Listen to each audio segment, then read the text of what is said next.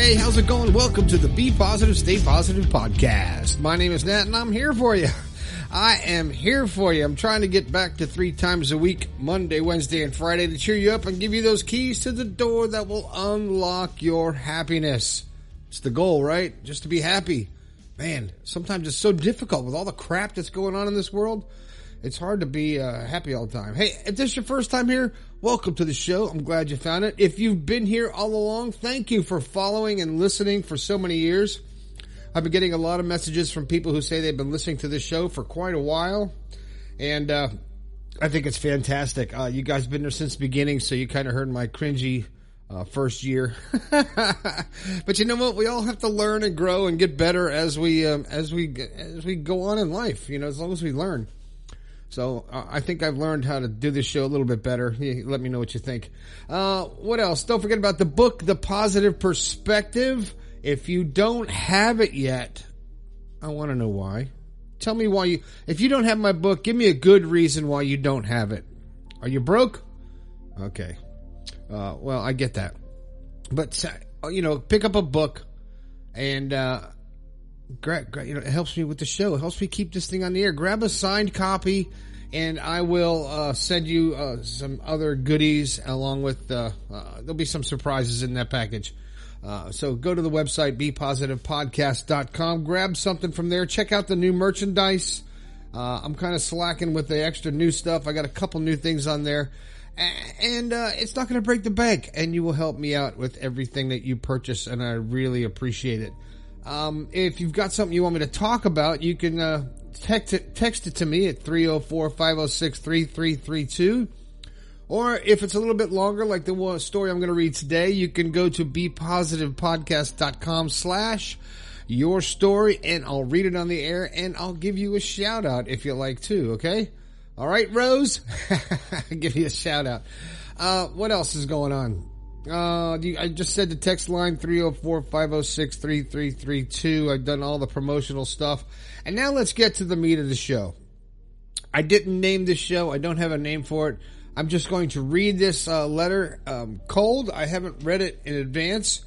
Uh, I'm going to read it and uh, I'm going to talk about it because that's kind of what I do here. It says, Hey, I've been listening to your show for quite a while now and sent an email last month about my situation with my childhood. All of that is a long story, but what I am struggling with the most is number one, I constantly feel like there's an ultimatum people have for me and my relationship with them. I view love from others towards me as conditional. But I feel like I bend over backwards for ones I care about and I try to be so attentive as to what they need from me or what makes them happy. This is a behavior I've had had since growing up in order to maintain a relationship with my late father and my siblings. They are a lot alike. I've been told I do not need to do that and countless times and I've been told I am loved, but I just keep falling into it.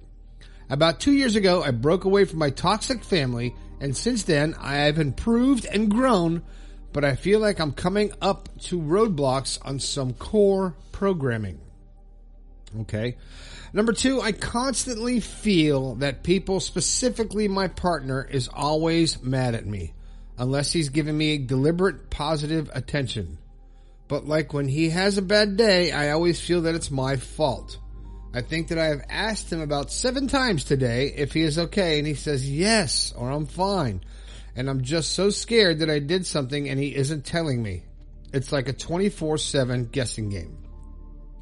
I'm so tired and we are both going through our own personal things, but I constantly feel like I'm making his life difficult or miserable, even though he says and even acts different. It's like I am so used to what I had to deal with. I lived with my parents for 25 years until I bought my own place, constantly still viewing myself as a child and seeking approval for choices. That the relationship seems too good to be true, like I'm waiting for tragedy to enter our relationship. I hope this all makes sense. Please let me know if it doesn't. I appreciate your show and it has helped me so much with healing over the last two years. Okay, well there's a lot to talk about here the first situation is you feel like there's an ultimatum and you feel like you, uh, you sound like you have to be a people pleaser and you've tried to uh, keep the peace in your family by uh, making other people happy and doing what they want to do at your own expense. You sacrificed your own happiness so other people's other people can feel happy.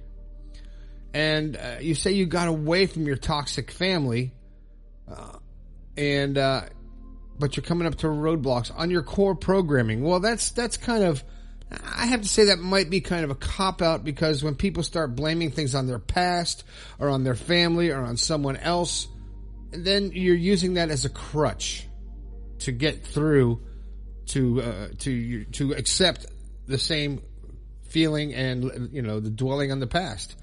So if you you say that you constantly feel that your partner's always mad at you, okay, that's an insecurity in yourself and I'm sure you understand that. And when you say you keep asking, is something wrong, or if he has a bad day, um, does anybody ever ask you if you had a bad day? Do you ever acknowledge the fact that you may be having a bad day? Or is it always about making someone else happy and the fear of being alone? And I think most of this boils down to your insecurity with yourself. Uh, you have to forget about making other people happy because you will drive yourself crazy trying to please everyone else at your own expense. You'll sacrifice your happiness making other people happy. And feeling insecure like you've made a, you've made them unhappy. Maybe there's something in your past where you got blamed for a lot of the things or you thought that things were your fault. I've heard of kids that come from a broken family or divorce and they think that the divorce happened because of, of them. And most of the time it's not the children, it's the two different personalities with the adults and they have to go their separate way. But kids don't understand that. But you don't sound like a kid. You sound like you're grown up. So now I ask you, why are you always feeling that you have to ask your spouse if he's okay? Why do you need the positive attention all the time? Why are you always searching for that praise, that pat on the back, that attaboy that you did a good job, that you're uh, you're loved? You know, do you need someone to constantly tell you that they love you?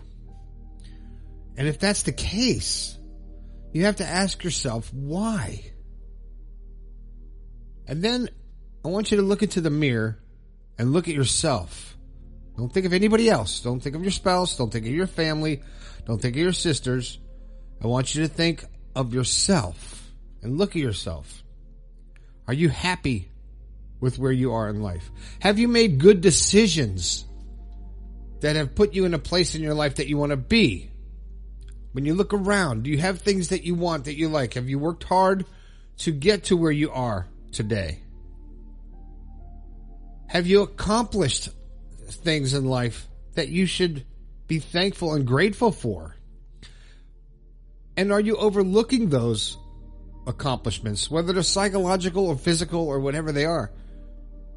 Overcoming things and being a better person is cause for praise, self praise in your own mind. You don't have to dance around in a in a dress with ribbons and, and confetti.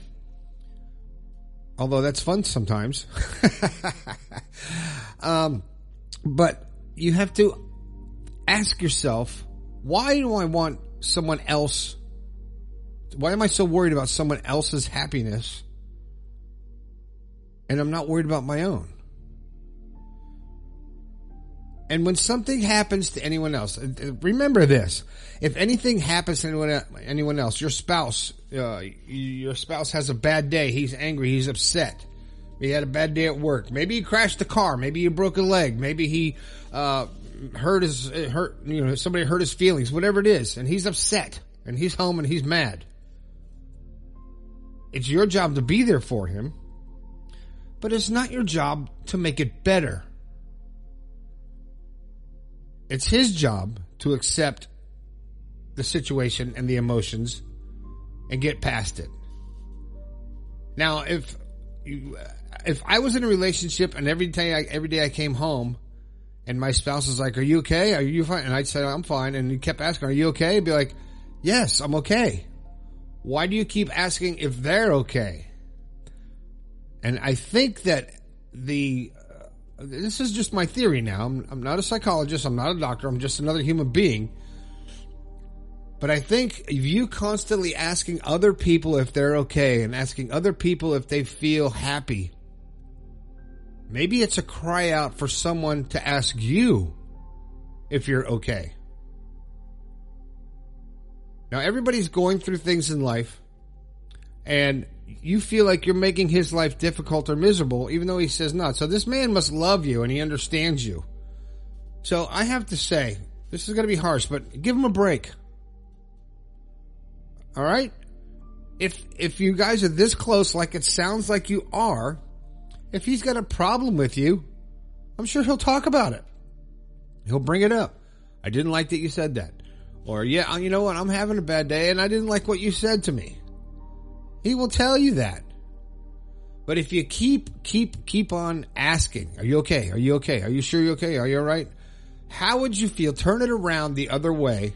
If someone kept asking you questions like that, are you okay? Yeah, I'm fine. How you feel? I'm fine. Are you okay? Uh, is this something I said? You didn't say anything. I'm doing good. Well, are, are you sure you're fine? How would that feel to you? And then you'd have to ask yourself, if someone kept asking you that over and over again, wouldn't you wonder why they kept asking that?